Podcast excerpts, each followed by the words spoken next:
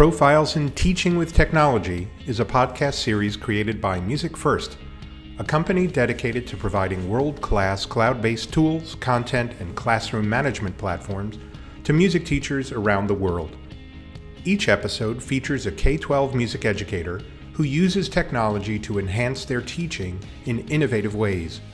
We'll discuss the what, why, and how of their technology integration and hopefully share some teaching strategies that you can use in your own classroom. For more information about Music First, please visit www.musicfirst.com. There you'll be able to find out about all of our platforms as well as sign up for a free 30 day trial. Dr. Kelly Pence currently serves as Associate Director of Bands for Broken Arrow Public Schools and has taught in the district since 2008. Dr. Pence is the conductor of the Broken Arrow High School Symphonic Band 1 and Concert Band 1, assistant director of the Pride of Broken Arrow Marching Band, and instructor of AP Music Theory. Dr. Pence's ensembles have received consistent OSSAA sweepstakes awards for excellence on the concert stage and marching field. Her symphonic band was selected to perform as an honor ensemble at the Oklahoma Music Educators Association annual conference in January 2016 and January 2020. Symphonic Band 1 was also selected as a featured ensemble for the 2020 Music for All National Concert Band Festival. Dr. Pence earned her Bachelor of Music Education and Bachelor of Music Performance degrees from Bowling Green State University, a Master of Music Performance degree from Northwestern University, and a Doctorate of Music Performance in Saxophone with an emphasis in wind conducting from Northwestern University. It is a real treat to have Dr. Kelly Pence on our podcast this week. It is my distinct honor and privilege to welcome the Associate Director of Bands for the Broken Arrow High School in Tulsa, Oklahoma, Dr. Kelly Pence, to our podcast this week. Kelly, thanks so much for taking time out of your schedule to speak with us. Well, thank you for having me. So, Kelly, um, you, the the reputation of your school. Whenever I talk to music educators around the country, I just have to say the words "Broken Arrow," and everyone immediately looks up and says, "Oh." Um, so you know, it's you and and uh, Darren have built obviously an incredible program there. Why don't you tell us a little bit about, kind of give us an overview of of, of how long you've been there, what, what the program looks like, the different facets of it. I, I was so impressed when I came out to visit you a couple of years ago, just with the facility, the number of kids, just the, the football stadium, everything. So if you can give us an overview, that'd be fantastic. Okay, well, I'm starting my 13th year here at Broken Arrow, and um, we are so fortunate. We have tremendous support from our parents, from our administration, and from our community. I think that's maybe what sets us apart is that this community is definitely behind its band program. And, you know, I have friends across the country who are struggling to keep their programs alive because of budget cuts and funding and, and whatnot. That would never happen here. Uh, this awesome. this community would never allow for the band program or the music program in general to be cut. So we're we're incredibly fortunate with that. Our structure is um, it's not just me and Darren. There's a whole team of 12 band directors at our school. Oh my goodness. And um, we have five middle schools that feed into our freshman academy and each middle school has a dedicated director and then we have one floater who goes between middle schools to help and um, and do that we have two band directors at the freshman academy who also go to middle schools to help and then we have three band directors at the high school plus one full-time uh, percussion specialist that goes throughout the district and all of those faculty are certified teachers hired by the district. So again incredible support just from the the school district and the administration to have the staffing that we have. Of course just like everybody else we could always use more but um, we are fortunate with what we have throughout this. Wow so is the freshman center a separate building or is it part of the high school Oh, it's a separate building. Uh, we used to, we went to that uh, about five years ago. We went to a freshman academy that is across town and then the high school is 10 through 12 prior to that we had two ninth and 10th grade centers that fed into then the high school which was only 11 and 12 at that time. So that was a big change for us oh my goodness. and so uh, what what programs or what ensembles are at uh, at your high school at the high school, at the 10 through 12, we have five concert bands that meet every single day. We have a jazz band that meets every single day, and then we have a jazz band that meets after school, second semester only. And then embedded throughout those ensembles, we also have um, chamber ensembles. We have a chamber concert coming up next week that we do, and of course, solo and ensemble and honor bands and all state and all of that stuff comes throughout that. We also do marching band, of course, and indoor percussion ensemble. And um, I'm sure I'm forgetting something, but it seems like we have everything going on around here. All right. So I have to ask because I'm an East Coaster. I'm a New Yorker my whole life, but I spent my teaching career in New Jersey. I think what you just said will will stun uh, quite a few of our listeners in terms of. Did you say five concert bands in in a, in three grade levels?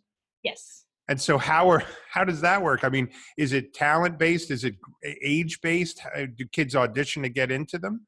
Yeah, it's it's an audition every year, and so it's five concert bands, all performance based, ability based, and then at the freshman academy there are three concert bands that are arranged by ability. And so are are those five concert bands taught by? Uh, is that three directors at the 10th through 12th grade, or two directors split the five concert bands?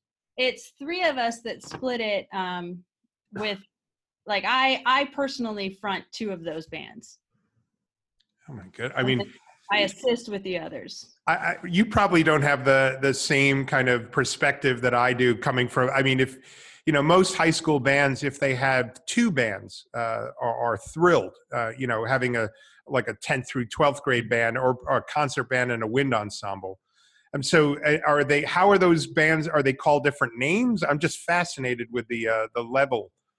Yeah, that was that was something that was difficult when we became a 10 through 12. Is what do you call them?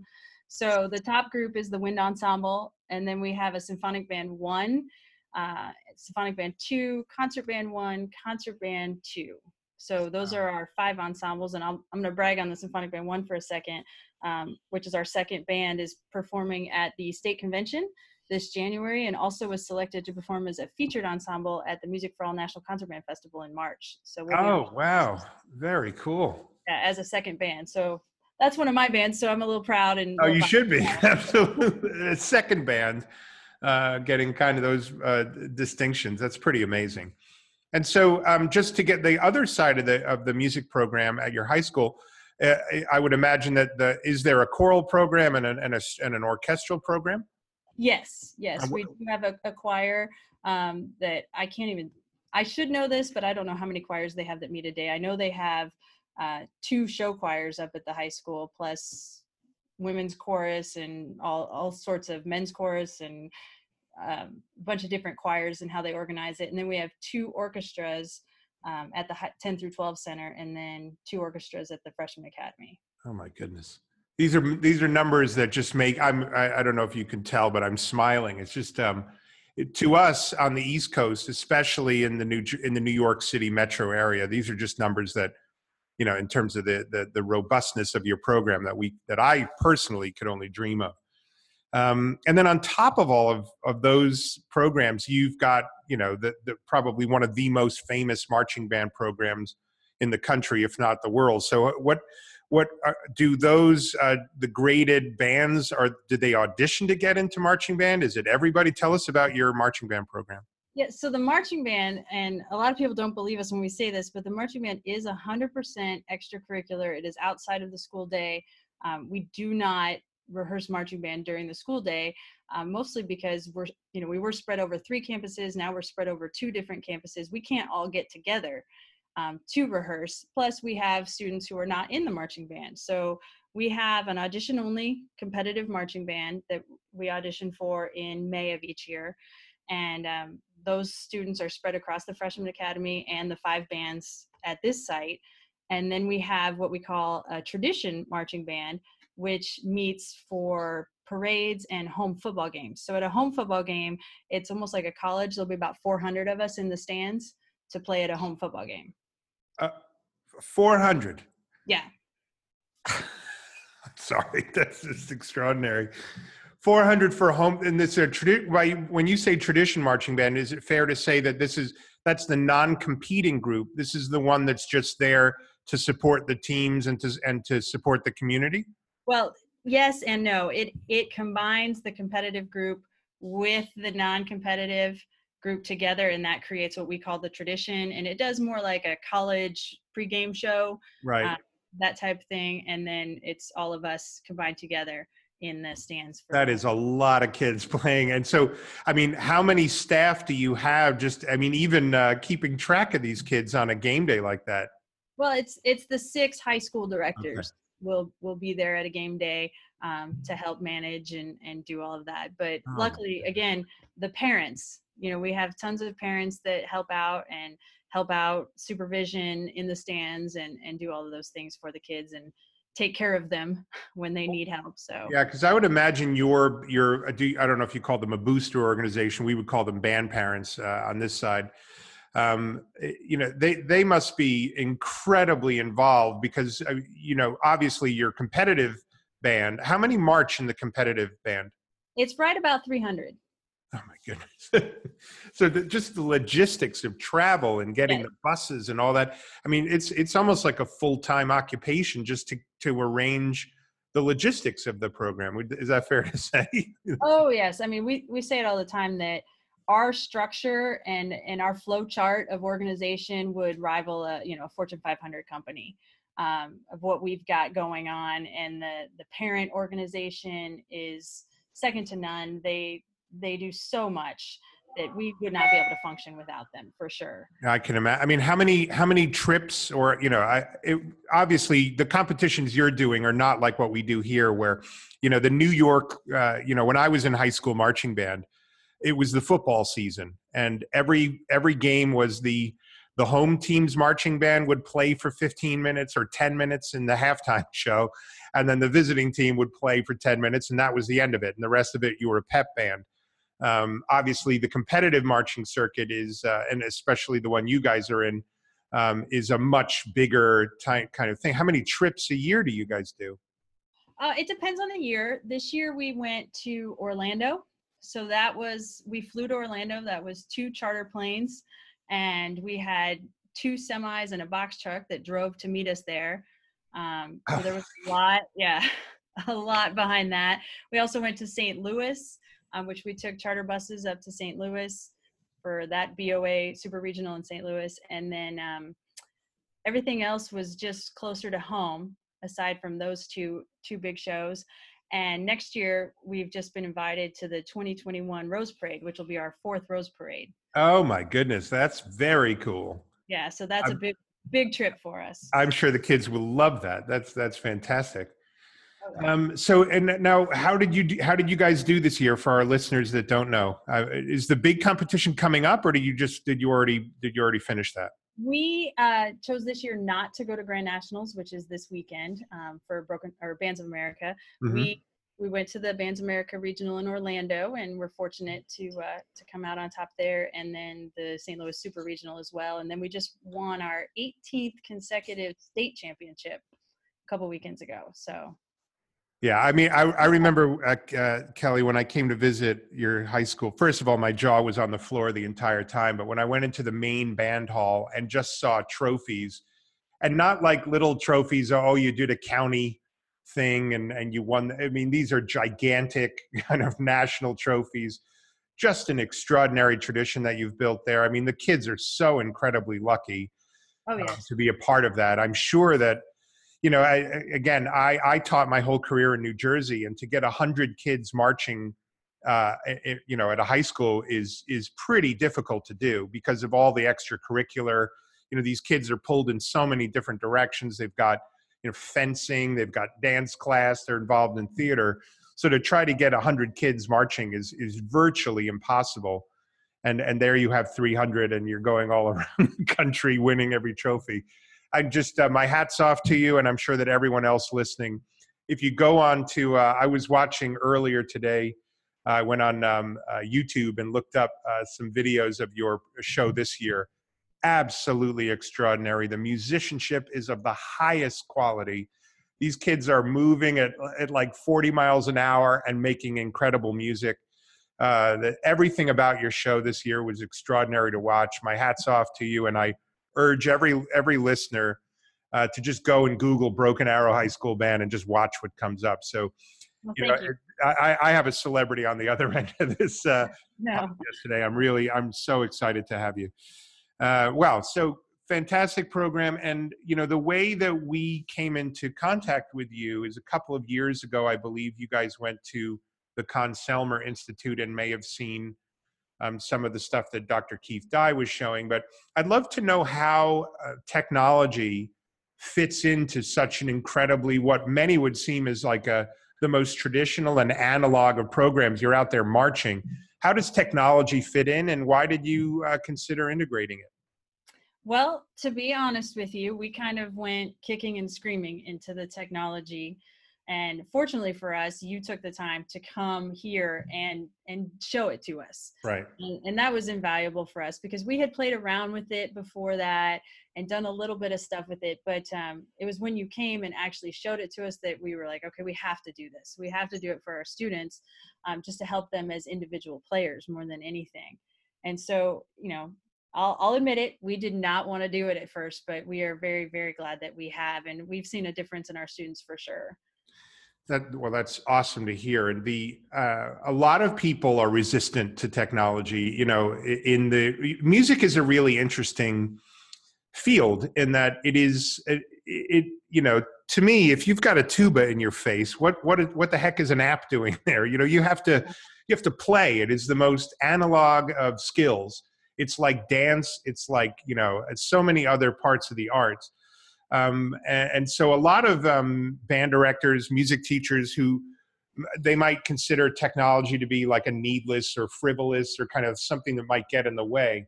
But with a program the size of yours i would i would imagine that the technology uh, or maybe the thing that said oh let's give this a shot is just hopefully you know the definition of technology to me is something that makes your job easier. I mean with that many kids i, I have no idea how you would do assessment how you would do uh, you know uh, you know playing tests uh, just an, an extraordinary i mean if you have 300 in your marching band and you've got five i would imagine that you're dealing with with a couple hundred more that are in the program. Yes. yeah so i mean why don't you tell us a little bit about how you're you're using music first i'd love to hear it. Well, actually, we we aren't using it so much with the marching band as we're using it with our our concert band classes. right got it And so that's what we- we found, and it did allow us to hold the students more accountable every week that you couldn't do in a class time. We couldn't hear them play individually on everything in this you know small 49 minute class that we have and get through all of those students and still you know rehearse the ensemble so that was kind of getting missed and left and we we discovered okay we can just create these sight reading assignments we can create these playing tests and hold them accountable every single week you Right. know so multiple assignments and we started doing that with our band classes and that that's just been great i mean you know of course we went kicking and screaming the kids kind of went kicking and screaming too um, but everybody's into it now it's just something that we do it's part of our assignments it's part of our culture that we've created and it didn't take long for that to happen and so um, so it's it's been very successful for us especially the sight reading And so are you using sight reading factory and practice first or or just practice first yes sight reading factory and practice first yeah so the, those kids are getting pure sight reading and you're giving them is it weekly assignments or Yes, yes. So we usually give them uh, one sight reading assignment every week and then one practice first assignment every week. And so, from a practice first perspective, I would imagine that you're creating custom content for them, or are you using, you know, some of the? There's not obviously there's not a ton of content in practice first. You know, when we we spoke to music teachers, band directors specifically, and said, you know, in an assessment product, if we were to rethink it and make a new one, what would you want? They basically said, look, we don't want to pay for all the content if we're not going to use it. We'd like to make our own. And and you know, for some, that's like a no way. That's a bridge too far. So are you creating your own content for those kids to assess? Uh, we have done that. We have done a little bit about of that. Um, but I'm not the fastest person with Finale or Sibelius, so that is time consuming for me. Yep. Um, so what we do is with our younger bands, with like band four and five, we're using we we purchased the foundations book, All right. And so we're doing a lot of assessment on scales and that's just that's a super easy way to do scale tests yep. um, throughout all that. So that's become very convenient for that with pretty much band four and five are doing a lot of that. The top three bands are doing more of um, i don't i guess it's not is it not practice first? It's where they can just record an audio. Yeah yeah they can uh, that that that comes with the music first classroom yeah. Yeah so we will we'll either like right now we just did our first round for all states so those kids we would assign hey play your first etude. And then of course we have to go listen to it but you know just record your first etude for you know this assignment or record the second etude that you have to play for your all state for this assignment. And then i think you also have our all state scales loaded in to yes. Yep. so we can assign those and those can be graded and that's convenient. And so we just do a lot of that. And then as we're getting you know we do concert band year round here, but as we're really, you know, getting in and digging into, you know, as I prepare for Music for All or as I prepare for the uh, state convention, we'll assign, hey, in this piece, me- you know, clarinets measured 27 to 32. You need to record that and play that on your playing test. Got it. We'll just create little playing tests that way rather than putting the content in. If somebody's really fast at Sibelius or Finale, I I'd be doing that all the time because then it would grade it for me. Yeah, you know what, what, You know what a lot of teachers do because um, the notation engine behind Practice First is actually MuseScore, mm-hmm. um, and so people are finding a ton of stuff. You know, MuseScore is a, a great alternative, a free alternative to Finale and Sibelius. So people are, uh, some of them have their students go and they create. Uh, you know, they'll go and create some of the music, you know, little snippets of it uh, for the students to assess. So uh, yeah, definitely check out MuseScore or MuseScore.com where there's a ton of uh, content that's already there. Uh, obviously, copyright notwithstanding, there's there's, yeah. there's, there's a whole bunch of stuff on there that shouldn't be. Uh, but the public domain uh, selection, you know, you can find any Sousa march. Uh, there, there is a lot of legal stuff on there. Let me make yeah. that very clear. Um, yeah. So in, in terms of um, the, if I can go back to the music program for a second, because I think. I'll, what what a lot of um, uh, of us on the East Coast and there, on the you know the, the we do a lot of um, what I would call comprehensive musicianship, which means that the kids in uh, band programs would also be doing music theory and music and, and ear training and possibly even a little bit of composition uh, with the students. Are are your students doing any of that kind of, uh, on top of it, or is it is it specifically getting their playing tests recorded and assessed? We are we do have a music theory portion of our our band classes. And um that's one of the things i think you guys are paired are you paired with Auralia now? Yeah so um, um music first uh, owns Auralia and musicians. So we okay. we we can integrate those. And we we've also uh, found in kind of an innovative way to to throw musictheory.net assignments in there. So if you yeah. don't know how to do that, the next time I come out and see, and, and see you, I'll I'll show you. It, yes, it, please do because we do use musictheory.net right now for all five of our band classes. And last year, I, I was able to play around a little bit with Auralia and Musition with my AP Music Theory class, um, and use that for them. And and that's one of the things that I do want to talk to you about is because I know that you have another version of that, maybe not the the complete Auralia, right yeah yeah i mean i i can get into that right now for everyone's information. There there we have so Auralia and Musition the full cloud version is $29 per student. And when you when you consider 300 students there goes you know there goes the neighborhood. So yeah. we have a, a much more watered down version called Auralia first and Musition first. When you buy together it's like $3 a kid. And the advantage to it is that um, when you use musictheory.net and and um, we have a uh, we have a tutorial on how to integrate musictheory.net assignments. It's actually very, very simple.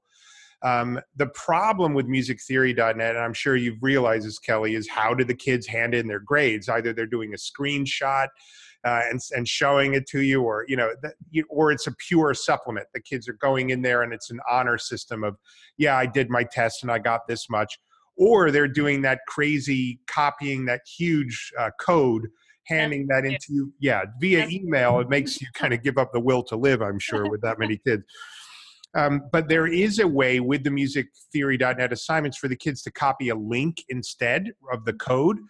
Um, and then what happens is when the kids submit their musictheory.net assignments it actually submits that link right to your gradebook so in the gradebook you click on the little paper clip like you would for a practice first or sight reading and it takes you directly to the score Oh, nice. Um, yeah, so I'll make sure I show you how to do that. But um, what what Auralia Musition first do is that they auto score it and populate your gradebook. So it takes one or two extra steps away. Yeah. When when you have that many kids, it's totally worth it. When you Oh, absolutely. cumulative time you spend, uh, you know, checking assignments must be extraordinary. Yeah. Uh, yeah. So um, and but no composition type things with your students, right? Not that's that with the greater population, no. With Yeah. AP music theory, yes. Yeah, so your AP theory, yeah, that that's that sounds about. I can't even imagine trying to give an assignment to three, four hundred students, let alone grading a, a composition assignment. Yeah, that's uh, that's absolutely wild. Um, and so, uh, just to the other parts of your music program for a minute, are the choral people and orchestral people using it at all, or is it just music first in, in the band program there?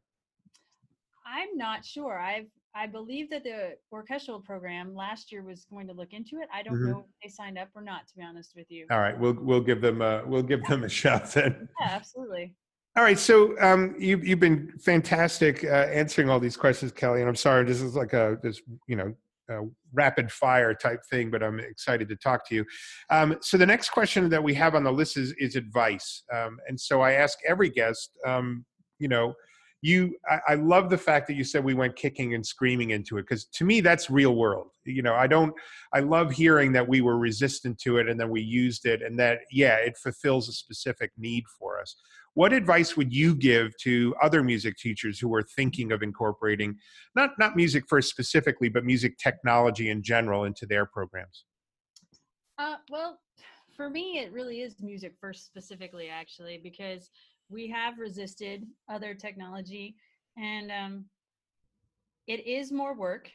It it is, and and as we go on in the questions, I do have some magic wand wishes. Great. It is it's worth it and that that's really what it was is that we had to be like okay we're going to have to dedicate this time and it's not a lot of time you know creating the assignments and grading the assignments but we're going to have to do it because our students are benefiting from it and the most that i've seen is the sight reading that Yep. just doing sight reading factory and giving them assignments and i love the disappearing measures i do that to them all the time and they hate it Do you do Um, the disappearing on the downbeat or after it's complete? No on the downbeat Oh yeah, that's fantastic. Yes, I make them read ahead. I love it. Um, I'm evil that way, but um, it's just it's really shown up in sight reading when we are you know learning a new piece. That whereas before they would have been I, I don't know if they would have been afraid you know to make a mistake. Now they're they're willing to just play. It may not be perfectly accurate, but they're willing to play when they see something in front of them rather than being nervous about you know playing something wrong in front of their peers. And so I've noticed that confidence come from all of our students from top to bottom, just from that sight reading factory. Yeah, So I mean, it, it's I funny. know. It's funny that you mentioned sight reading factories specifically because I remember when I was a band director and I was getting my kids ready for a county or a region audition. I taught middle school my whole career, so it was never kind of an all-state thing. It was sight reading was literally the last thing I got them ready for because I was so nervous that my colleagues would hear them playing the repertoire perfectly and the scales perfectly. The third aspect of the audition was a sight reading. So I would always say to myself as a band director, what's the most important thing? Well, I have to make sure these kids have nailed the you know the assigned repertoire that they that they nail the scales and that you know what at the very end and this maybe is uh, indicative that I wasn't the greatest middle school band director, which I'm happy to admit, is that the sight reading is actually messy to do without sight reading factory. You either have to buy a book uh, of, of sight reading activities, and then after a while, they're not. It's not sight reading anymore. They're practicing it. Yep. Um, you know, you know what I'm saying. So, or yeah. you, have to, you have to go over to your band library during the precious time that you have with them and pull out an arrangement, or have the forethought to have that arrangement on their stands before they get in, and then just cross your fingers that you're going to get all those parts back. Um, so I would always shirk the sight reading aspect of it until right before they went for the auditions, and I'd say, "Oh, and just reviewing, remember how to count."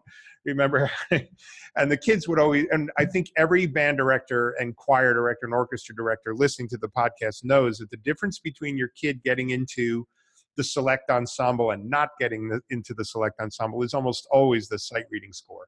Absolutely. yeah it's um it's such an important skill and i think sight reading factory does a great job.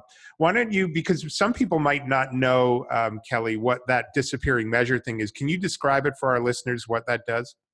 Well it, it just forces the student to read ahead.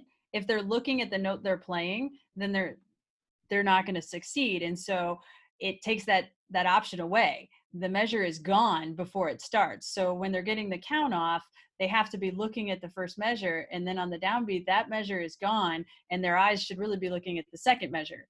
And it you know for us i started out very basic very easy very level one rhythms four measures at a time slow tempo so that they're successful right away yep. and then i just start making it a little bit harder and a little bit harder and a little bit harder and they don't know any different they've just you know it that's one of the benefits of it too is that you have unlimited sight reading examples at any level and you can keep adding it to them and for us with our you know five different levels of bands they're not all sight reading at the same level and that's okay and we're meeting them where they are and then taking them from where they are and getting them further yeah and and absolutely reading a measure head a measure ahead is the only way to sight read accurately because and you're kind of playing from your your kind of temporary memory uh, while you're playing, but always looking ahead so that you're you're not surprised by oh my goodness, look at this cluster of sixteenth notes. Uh, you know, you give yourself that little extra second or two of preparation. Uh, well, and so, it's how it's how they read. It's how you read words. It's how you read books. You don't look at the word that you're saying or that you're reading, and so they can do it. They've been doing it their whole lives if they can read, and so it's the same thing. It's just putting it in music. Yeah, that's a fascinating way to look at it. That's right. I never thought of that. You you that's not you're right. That's you you read a couple of words ahead all the time.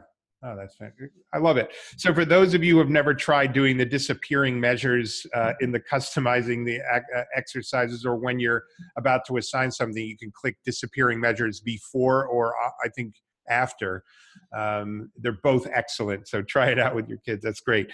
Um, so, you know let me ask you this and and before we get to the magic wand question i've got i've got this question um, where where i am i have two teenage daughters and whenever i go around speaking to music teachers i'm i'm talking about the phone uh, and the fact that kids are constantly it's almost like and adults too by the way myself included the addiction to uh, that, that i see kids to their phones is extraordinary and i would imagine the same holds true in Tulsa, right? So every the kids are completely obsessed with their phones. Oh, absolutely. It's it's killing them. It's it's awful. I mean, I, I in fact I think it's just one of the saddest things in, in the world, um, especially as a parent. I you know it's trying to fight for the attention of my kids because the phone is just so addictive. Um, and so uh, you know i would imagine that the, that a, a, bunch of your kids or at least a fair proportion of them are using or doing their assignments on their phones is that right they are. Um, our students, we're all one to one with Chromebooks. Ah, okay. That's, that's one of the reasons that we're able to do this and require it is because everybody does have a Chromebook. Ah, there you go. They can all do their assignments on that. But some of the students like to do it on their phones just for convenience because they always have their phone with them. Others have found that the microphone on their phone is better than the microphone on the Chromebook. So they can get a better sound quality. Oh, interesting. Very cool. Yeah, I mean, to me, you know, uh, I, I, say this at every conference presentation I do. I, I fight every day so that my subject, music, is on that darn phone, and not yeah. and, and not Snapchat or whatever else they're doing. I want the kids to be mm-hmm. making music or or creating music, performing music on the phone. Yeah, or doing their music theory assignments. There you go. Whatever. Yeah. Perfect. All right, so uh, we'll get to the magic wand question now, and I, am sure that you you've got some ideas. Uh, and I ask it to everybody: if you could wave a magic wand and have music first do something that it doesn't currently do, what what would it do, what would it be? Okay, I have two things. All right. One is, and I understand why, but the sight reading factory, if it could grade it, if it could grade sight reading factory, and I understand that you know it grades the. You know, because the other system that we don't talk about just grades the start of each note. I would be fine with that if Sight Reading Factory just graded at that level. So what people do, Kelly, and I'm not going to get into it here because some of uh, uh, for for obvious reasons, but I will explain one thing: is that what a lot of people do is they take the uh, the sight reading factory exercises that they re- i know this is like five clicks too many but i'll just i'm, I'm not defending it because everyone asks us for that and i would love more than anything for sight reading factory to auto grade it would be amazing but what some people first of all there's a ton of sight reading activities in practice first but it's not the same it's not the same as sight reading factory what some teachers do is they find sight reading activities that they really like they save them as a pdf they go to MuseScore, they open it, that PDF, as a MuseScore file, and then open it in practice first. Way too many steps. Um, but there's actually legal reasons why we cannot have Sight Reading Factory assess automatically, which I won't go into here. But I hear you loud and clear, and I hope if uh, Don and Adam from Sight Reading Factory are listening, uh, that, that, that, that they hear that too. So yeah, very, very good point, and I totally agree. It would be amazing. And so, what's the other one? The other one is, and I know that there's there is a way, but it, we have not been successful with it. Is getting the grade book from from Music First to talk to our grade book here at school because right now we are hand inputting every grade from music first into our school grade and it takes forever right so what school there's a way that you can import and we tried that and it wasn't very successful Okay, what what um, grade book are you using uh, at, at um, not not Music First, but what's the other grading program? We're using Canvas. Oh, so Canvas is your grade book. Yeah. So um, you know, there's two ways to do it: uh, the the the import export or the export import way, uh, which is certainly a little bit clunky. I'll be I'll, I'll admit it. Um, or it's what a lot of directors end up doing, which I think is what you're saying, is you split the screen basically, and you have the Canvas gradebook on one half and ours on the other. Yep. The reality, and by the way, totally agreed, fair point. You're right. It would be amazing. The problem is that all of these learning management systems, like Canvas and like eSchool Backpack and Infinite Campus, Power School, you name it, they're all built the same way that we're built. Uh, and that is that we are what is known, I'm going to get really nerdy on you, Kelly. It's called an LTI consumer, which means that we are meant to have vendor products plug into us. We're meant to have software plug into us. So is Canvas, so is Google Classroom. They're all kind of built that same way. And so you can't have two um, two learning management systems plug into each other. I will tell you that's why you can't shift the, you know, you just can't say share gradebook in Canvas, which we would love more than anything, believe me. Um, I have been speaking with a couple of Uber geeks to try to find a bridge to make it work. Um, so it's definitely something we're investigating, but I certainly cannot promise because it requires basically every other learning management system to agree to kind of how uh, music keyboards agreed on MIDI back in the 80s uh, learning management systems will have to agree to some kind of you know middle ground like a UN of grade books uh, that they can all uh, import export. But I hear you loud and clear, and and I wish there was a quick easy answer uh, for you on that one. I'm sorry. Yeah, that that is the frustrating part. You know, when you give these kids all these assignments and then going and grading the sight reading and then having to you know and if you're doing a recorded assignment you have to grade that as well yep. and then taking those grades and lining them up and doing all that other stuff. That, well, what I'll do, what I'll have, where we went kicking and screaming. Yeah, and, I and I hear you, and it's a very valid point, and and uh, we're definitely, you know, we're here to help try to make it a little better, but we cannot at the moment just go transfer all grades over. It just canvas won't let us or or and and you know and vice versa by the way. If somebody said we'd like canvas grade books to just come into music first it's it technically at the moment it isn't possible. But what i will do is say that uh, juliana mateko who i'm sure you've spoken with in, in the past is our director of support and training I will have her do a deep dive with you on the grade book. Uh, I'll make sure she gets in touch with you to see if we can um, streamline it a little bit more than than it is right now. That'd be great. Well, Kelly, it's uh, it was really a pleasure uh, to speak with you. I hope to make it out to Tulsa um, uh, in early 2020, and I'll, and I'll definitely be in touch. Um, to, uh, to we, we, would love to come back and visit uh, and, and, see and see all the great things that are going on there. Um, so, uh, what what before we leave, what what big events do you have between now and the end of? I mean, is the football season over for you, or, or the competitive season over, or do you have anything else before Christmas? we just started the playoffs, so we have a home playoff game this Friday, and our football team won state last year, so we're hoping they'll go all the way again this year. So first game is Friday. Awesome. I, I, I'll, I will never forget in my whole life walking onto your campus and seeing a gigantic college style football stadium. And I turned and I said, What is that? And Jason Panucci, who's, who's your uh, rep, said, That's their football stadium. Went, oh my God. Extraordinary. Beautiful facility. Obviously, an amazing program, an amazing tradition you've built there. Kelly, thank you so much uh, for taking the time to talk with me. Uh, send my best regards on to all the other directors, including Darren, and uh, I wish you all the best at, uh, at the states coming up. Thank you very much. All right, take care. Thank you for listening to Profiles in Teaching with Technology from Music First. For more information about Music First, please visit www.musicfirst.com. If you would like to stay up to date with other music teachers doing innovative things in their classrooms with technology, please subscribe to our podcast through whatever outlet you listen to podcasts on. Thanks for listening.